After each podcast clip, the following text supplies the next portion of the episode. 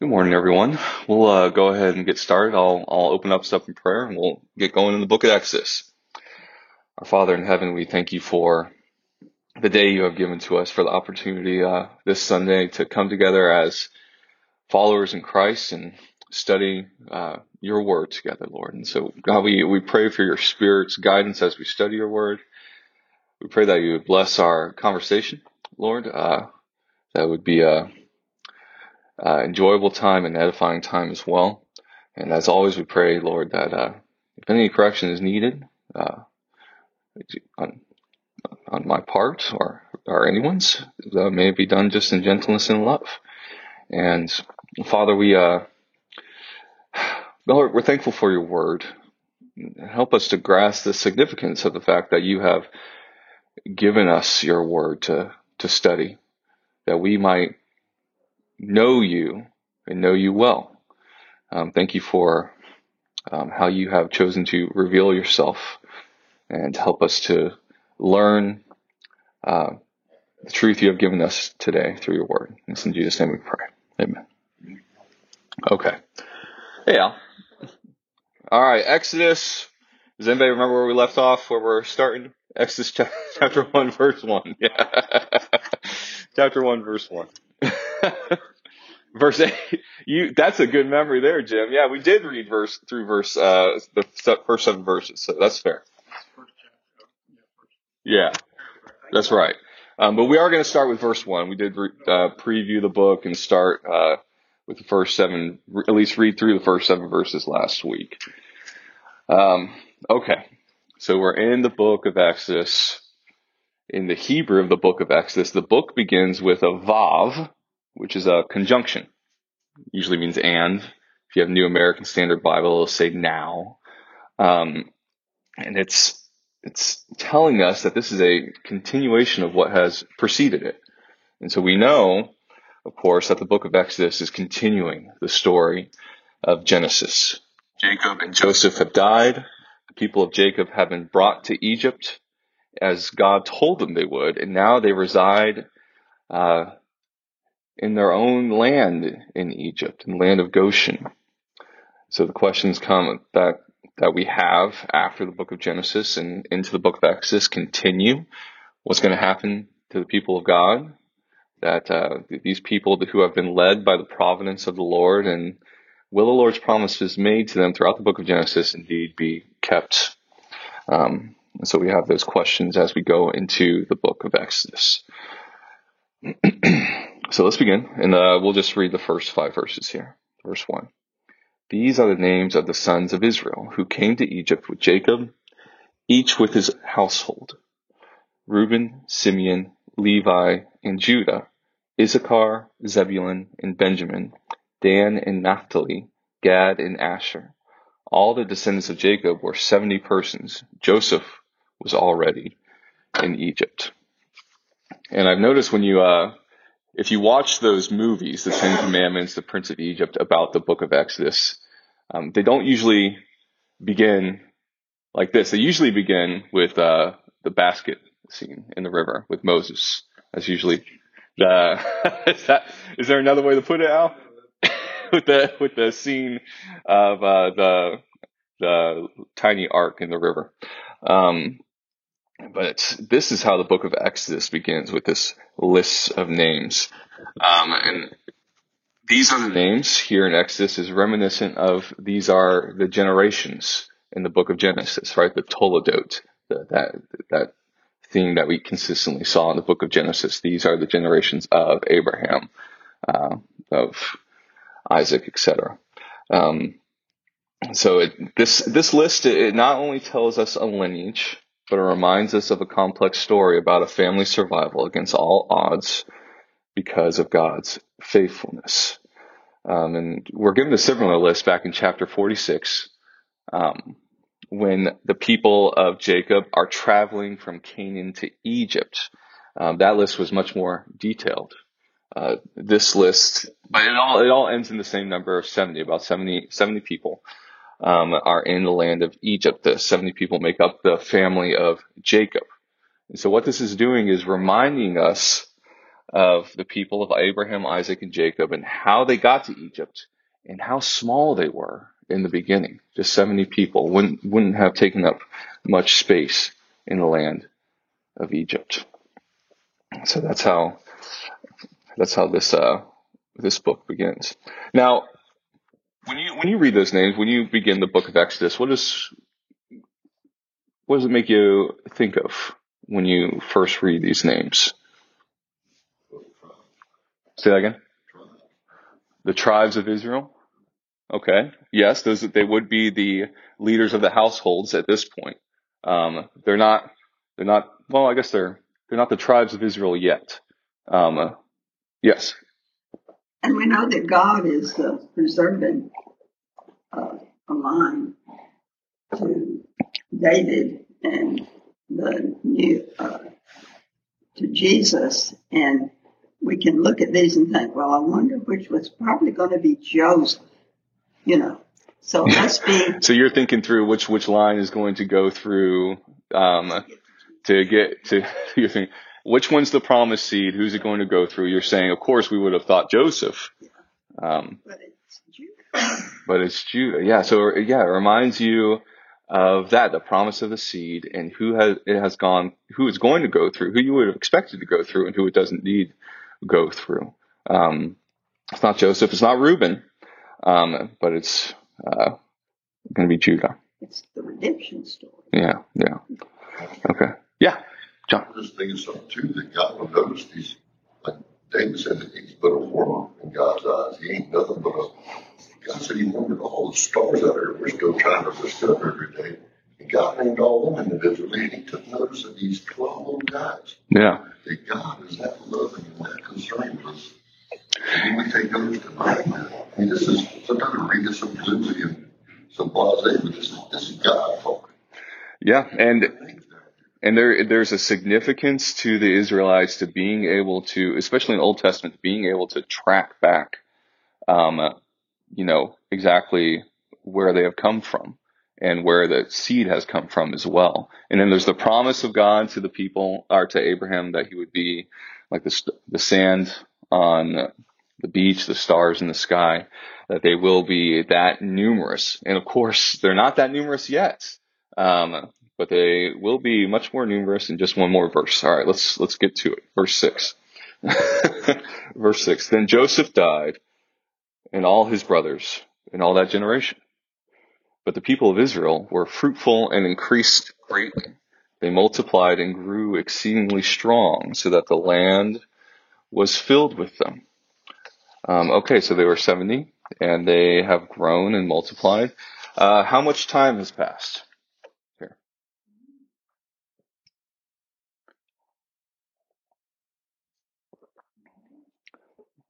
So I don't intend this to be a trick question. There's obviously not a, a specific amount.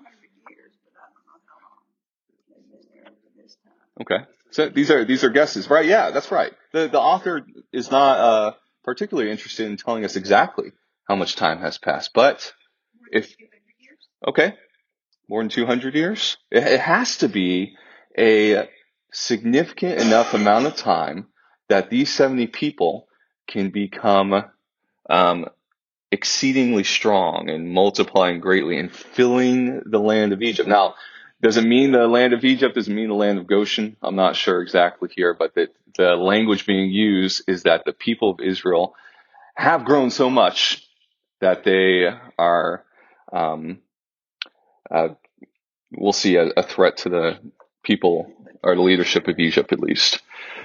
Yeah. Yeah, I think it's amazing that, you know, we hear these numbers in the Bible, 200, 400 years and, and so on. And, but those are enormous lengths of time.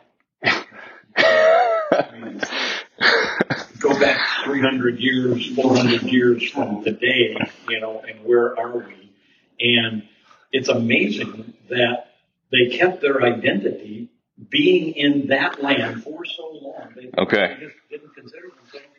Okay, there we go. So Ken, Ken's getting a little bit ahead of me there, but that's perfect. Um, he's that's exactly um, a point I was going to bring up. It's a good point that the Israelites, 400 years, they're still a distinguished group of people, at least distinguished enough where Israel, where the Pharaoh is going to address his people and say, these people over here are too much. And so it's, it is incredible.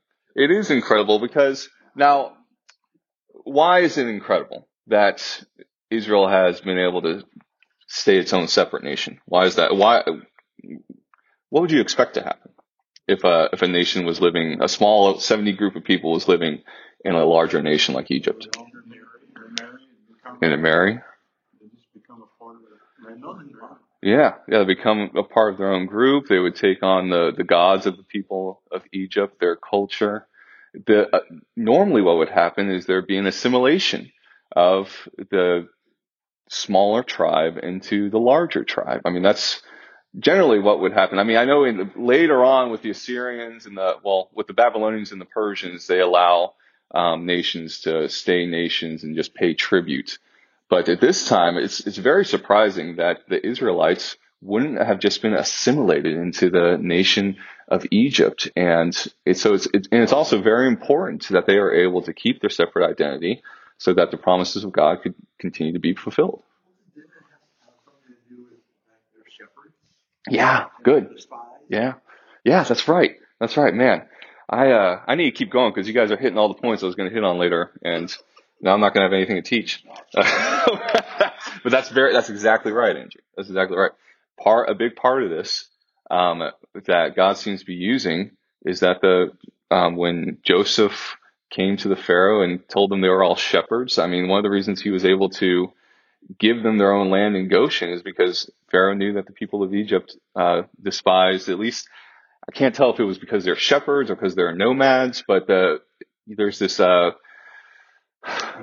they they want to distinguish themselves from the Hebrew people. Also gave them time to be isolated and alone with God instead of caught up in the cities and the dwellings and all the noise there. They had time to actually hear God out there with a still small voice instead of all the noise of the temple. Well, if if they do hear God, it's not recorded here. I mean, we, we don't. That's that's another interesting thing that 400 years go by we don't hear anything. It's kind of like that time in between the New Testament or the Old Testament and the New Testament. We don't hear anything going on, but it does seem like the people still somehow remember what was taught to their fathers. It seems like it has been passed down. And again, hitting on points I was going to hit on later. So let's, let's keep going. Um, this is good though. Um, all right. Uh, okay. In verse seven, the people of Israel were fruitful, increased greatly, multiplied, grew exceedingly, uh, exceedingly strong. Um, what does this re- language remind you of? God said.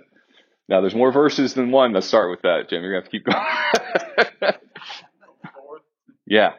Go forth and uh, multiply. Yeah, that's right. Genesis, Genesis 1:28. And God blessed them, and God said to them, Be fruitful and multiply and fill the earth and subdue, subdue it. I think the Net Bible has a helpful note. The text is clearly going out of its way to say that the people of Israel flourished in Egypt. The verbs para, be fruitful, uh, sharatz, to swarm or team, ravah, to multiply, and atzam, to be strong and mighty, form a literary link to the creation account in Genesis.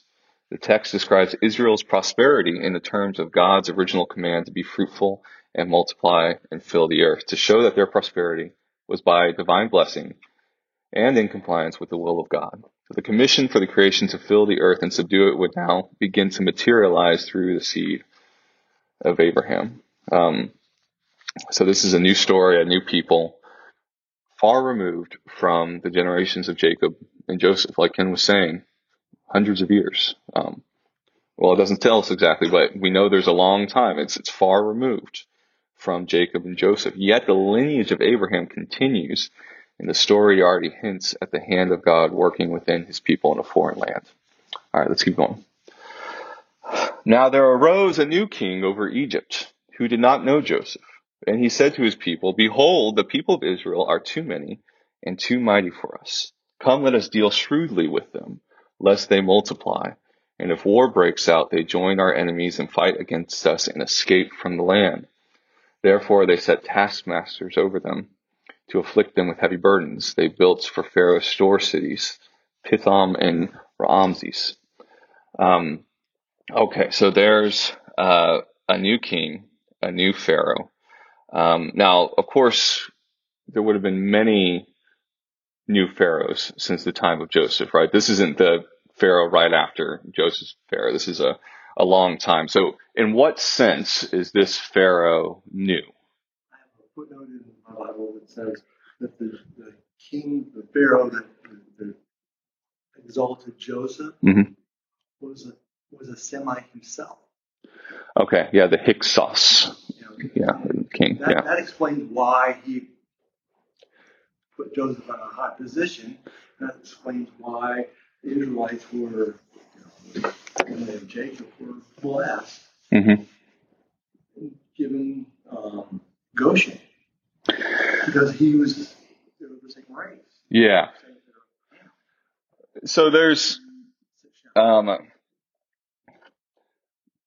I'm not. I have read up on that. That's I that I think that's a theory. Now it's not a certainty that that the Egyptian pharaoh at Joseph's time was the Hyksos, but it, it is a theory that that's one of the reasons why um, he was able to relate to them. But it's a there's a there's a whole um, group of people and there's a whole uh, lineage behind uh, the Egyptians and the Hyksos people and why you know there's a whole theory as, as to why the, the Pharaoh might have accepted Joseph and that's one of the that's one of the possible ones. It certainly could be the case. Yeah.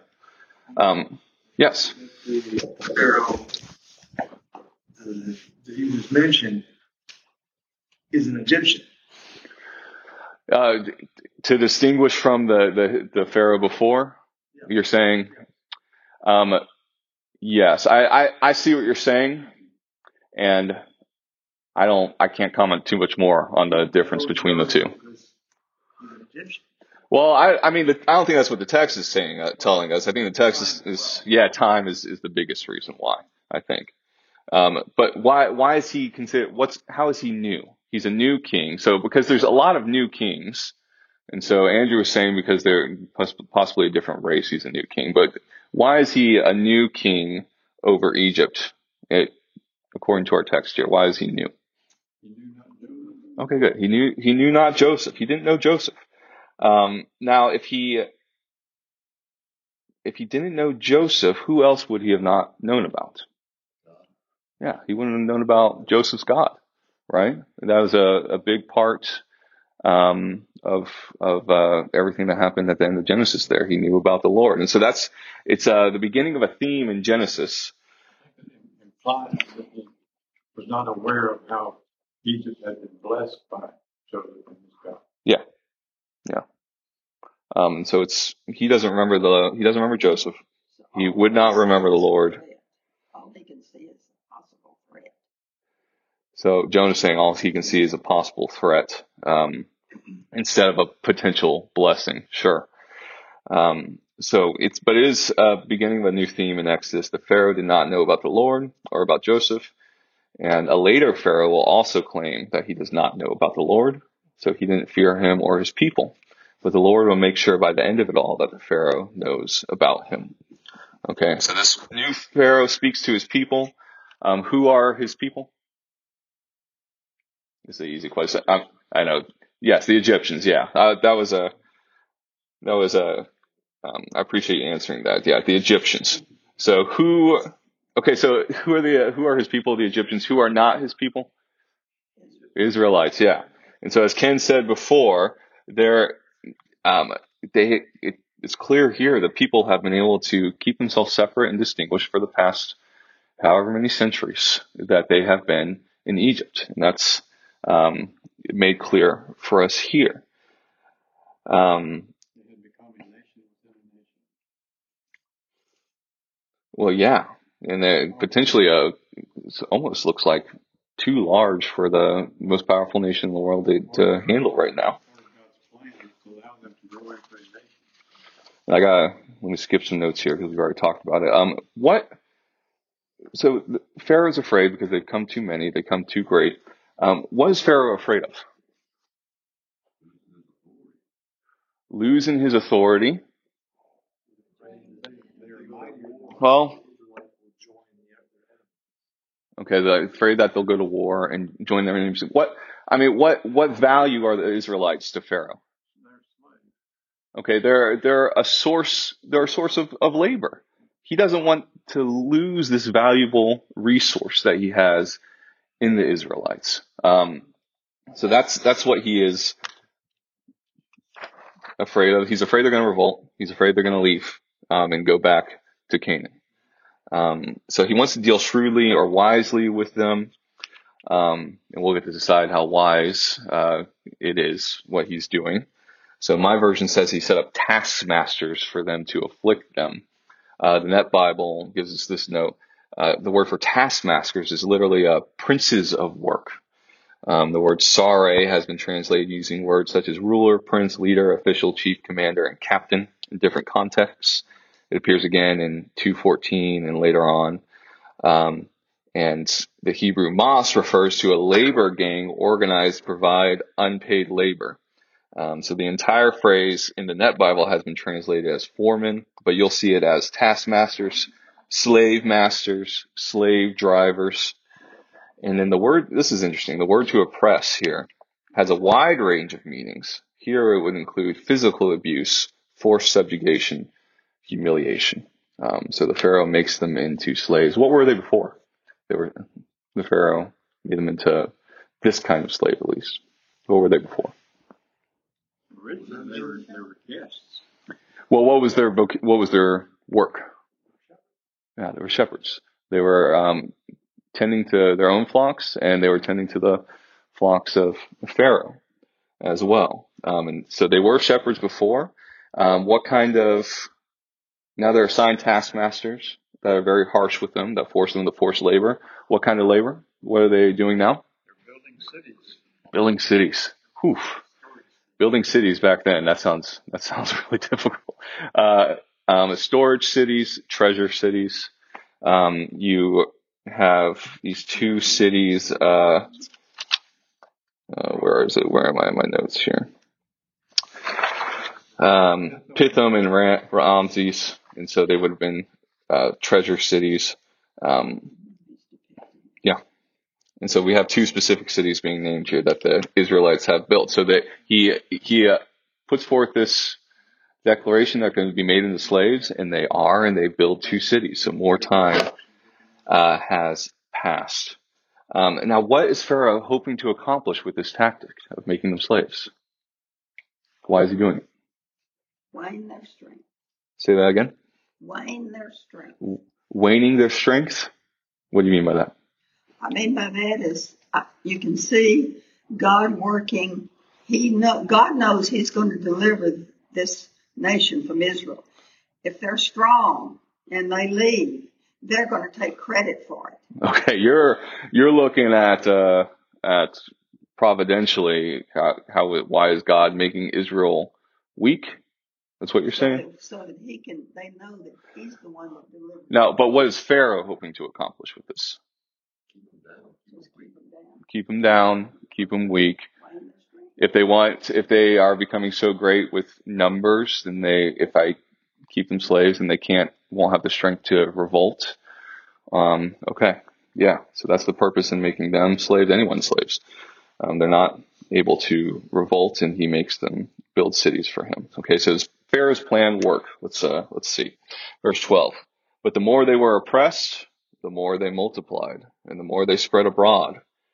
And the Egyptians were in dread of the people of Israel. Okay, so here we again see a theme that was prevalent also in the book of Genesis. Uh, God is in control of what? Everything. That's that is a correct answer. um, what here specifically? What what is God in control of? About the story he actually, he told. Okay, well, well, yeah, but what? So we're not at Moses yet. All right. So what?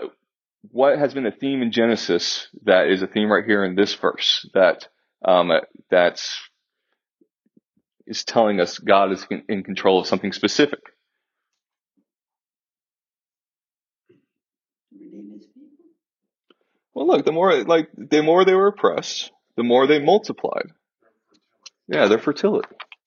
That's that's been a theme in Genesis. It's a theme now.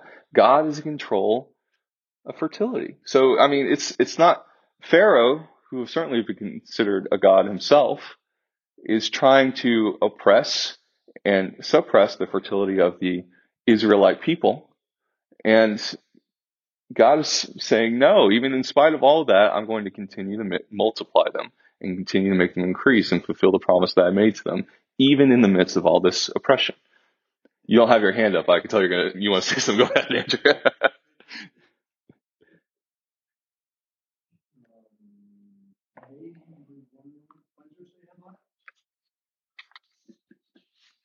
yeah, I, I, mean, I guess that's true. Yeah, yeah. Um, but that's not that's not why they are becoming great, right? That's the point is because um, even in the midst of oppression, they're still continuing to multiply. So All right. Down the line, he said there's going to be an innumerable host. Like he promised Abraham, mm-hmm. your seed is going to become. You won't give a number them as a star there. You will not give a number. Your, yeah. And so we see a ruler. That's right. We see a ruler trying to constrict that and you know, so that the promise, well, it's not, he doesn't know about the promise as, as we know, but he's trying to constrict that. And even it, at, with the opposition of the, the most powerful man in the world, God is able to make this happen and fulfill his promise. That didn't work. Pharaoh has to All right, Jim, we'll, we'll move on. We'll keep going. All right, verse 13. so they ruthlessly made the people of Israel work as slaves and made their lives bitter with hard service in mortar and brick and in all kinds of work in the field. And all the work they ruthlessly made them work as slaves. Uh, Robert Alter translates hard work as crushing work, noting that the descriptor derives from a root that means to, to break into pieces or to pulverize.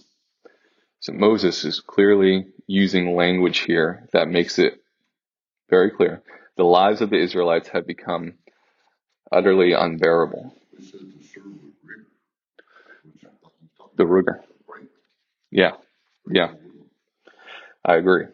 Um, they did hard work in the field. They made mortar and brick and built cities. I wish I would have looked into a little bit more, would have been gone into making mortar and brick um, to build cities, but it's rigorous work. Um, their lives are filled with bitter, hard work. And we're reminded of God's uh, promise in Genesis 15. God said to Abraham, Know for certain that your descendants will be strangers in a land that is not theirs, where they will be enslaved and oppressed 400 years. But we also know it didn't end there. The next verse in Genesis 15. But I will also judge the nation whom they will serve, and after that word they will come out with many possessions. So of course the question that we have is how could they possibly be freed from this extraordinarily harsh oppression. oppression. Um, but slavery doesn't stop the multiplication of the Israelites, so the Pharaoh must resort to something else. Let's keep going. Verse 15. Then the king of Egypt said to the Hebrew midwives, one of whom was named Shiphrah and the other Puah, uh, when you when you serve as a midwife to the Hebrew women and see them on the birth stool, if it is a son, you shall kill him, but if it is a daughter, she shall live. Um, Hebrew is a term we haven't seen in a little while. When you talk to the Hebrew midwives, um, we saw Potiphar's wife use the term to refer to Joseph in a derogatory way when she was trying to convince all the slaves to go against Joseph. She was saying, "This Hebrew man my husband brought in." Um, and then when Joseph ate at the, his palace, um, the Egyptians wouldn't eat with him because eating with a Hebrew um, was looked down upon. Uh, so the Egyptians used the Hebrew, uh, the word Hebrew, to distinguish uh, the Israelite people. Mm-hmm. Mm-hmm. And so Pharaoh's plot here is a logical one, one we see repeated during Jesus' birth by Herod to control the keep. Yeah, go ahead. Yes. That's what you and I were talking last night. I said, why did they name these two midwives? Yeah. I don't know where they gave them that, their their given names, personalities. Yeah.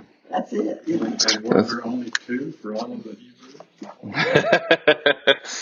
there, are, there are only two. I wasn't thinking about it so much as that term, but in terms of it, it does a couple of things. Number one, it honors them. Mhm. Okay?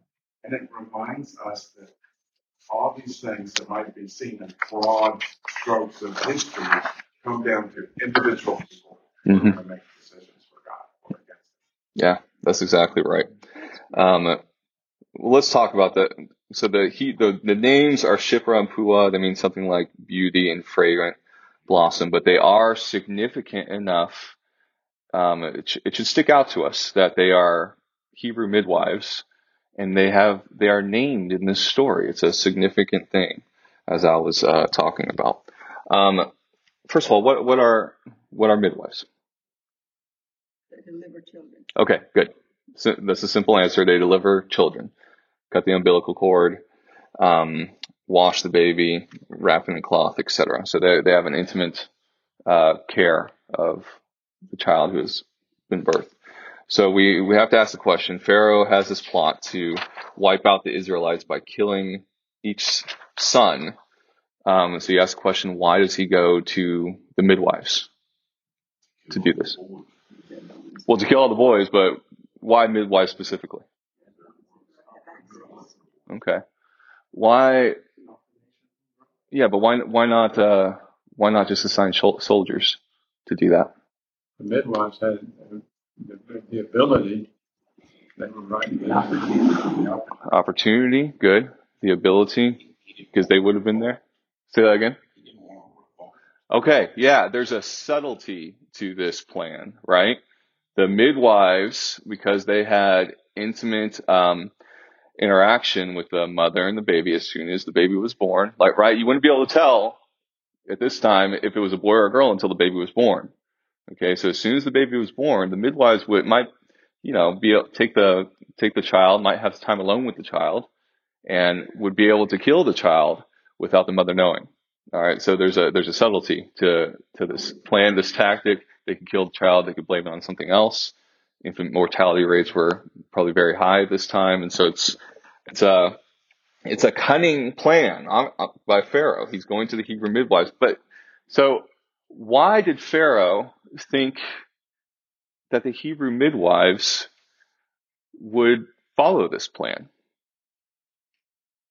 to kill their own people's sons?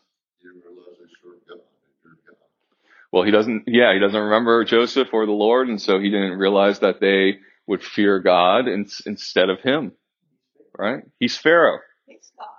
He's Pharaoh. What, what do you mean by he's Pharaoh, Andrew? You don't disobey. You don't disobey Pharaoh. The, uh, it might not even occur to him that someone would say no to him, right? If you study these, these, uh, ancient kings and rulers, they are crazy. they are, I mean, the, the, Or God. the the arrogance of these men they're just they're crazy so it might not even occurred that they would that these women would dare disobey or say no uh, to him. So he he asked the hebrew women assuming that they're going to say yes um, i think and uh and where was i? Say that again? Probably told him yes. you think they well yeah yeah you can't you, you wouldn't be able to just say no right away. No i'm not going to do that okay. And to to jim's point as well um there there couldn't have been just two midwives or if if the people have grown as much as the text is telling us they grew uh, there couldn't have been just two midwives so the assumption is that these two midwives are the leaders of a battalion of midwives out there Some In Egypt. and perhaps they obey. All right, verse 17. But the midwives feared God and did not do as the king of Egypt commanded them, but let the male children live. Uh, what what does this tell us about the uh, the midwives, or what does this tell us about uh, what the people? Uh, I, I I'm having a hard time asking this question without giving away the answer, but so it's it's interesting to me because they don't have scripture, right? The midwives don't. Right. So what does that tell us about what they learned? They knew who God was. They knew something about him, right? They they knew something. Yeah. They.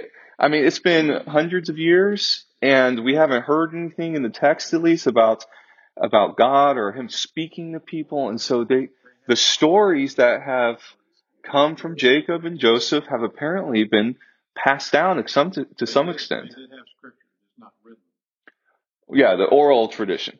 Yes. So they would have been passed down, but they don't have the, the written, they don't have this scripture right here. Yeah, that's right. Um, and so it's, it's, uh, fascinating to me, but they know God. They at least know him enough to know that it was better to obey him than it was to obey Pharaoh. Um, and so they know right from wrong because they know to extent, to some extent, the Lord that they should not kill the male children. Um, and so they show exceptional bravery and faith in disobeying the commands of Pharaoh, who could have easily had them killed. Um, so sometime, I would imagine possibly a few years pass by, and Pharaoh realizes that the midwives have not done their job. Verse 18.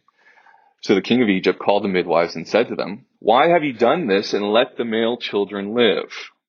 The midwives said to Pharaoh, because the Hebrew women are not like Egyptian women, for they are vigorous and give birth before the midwife comes to them.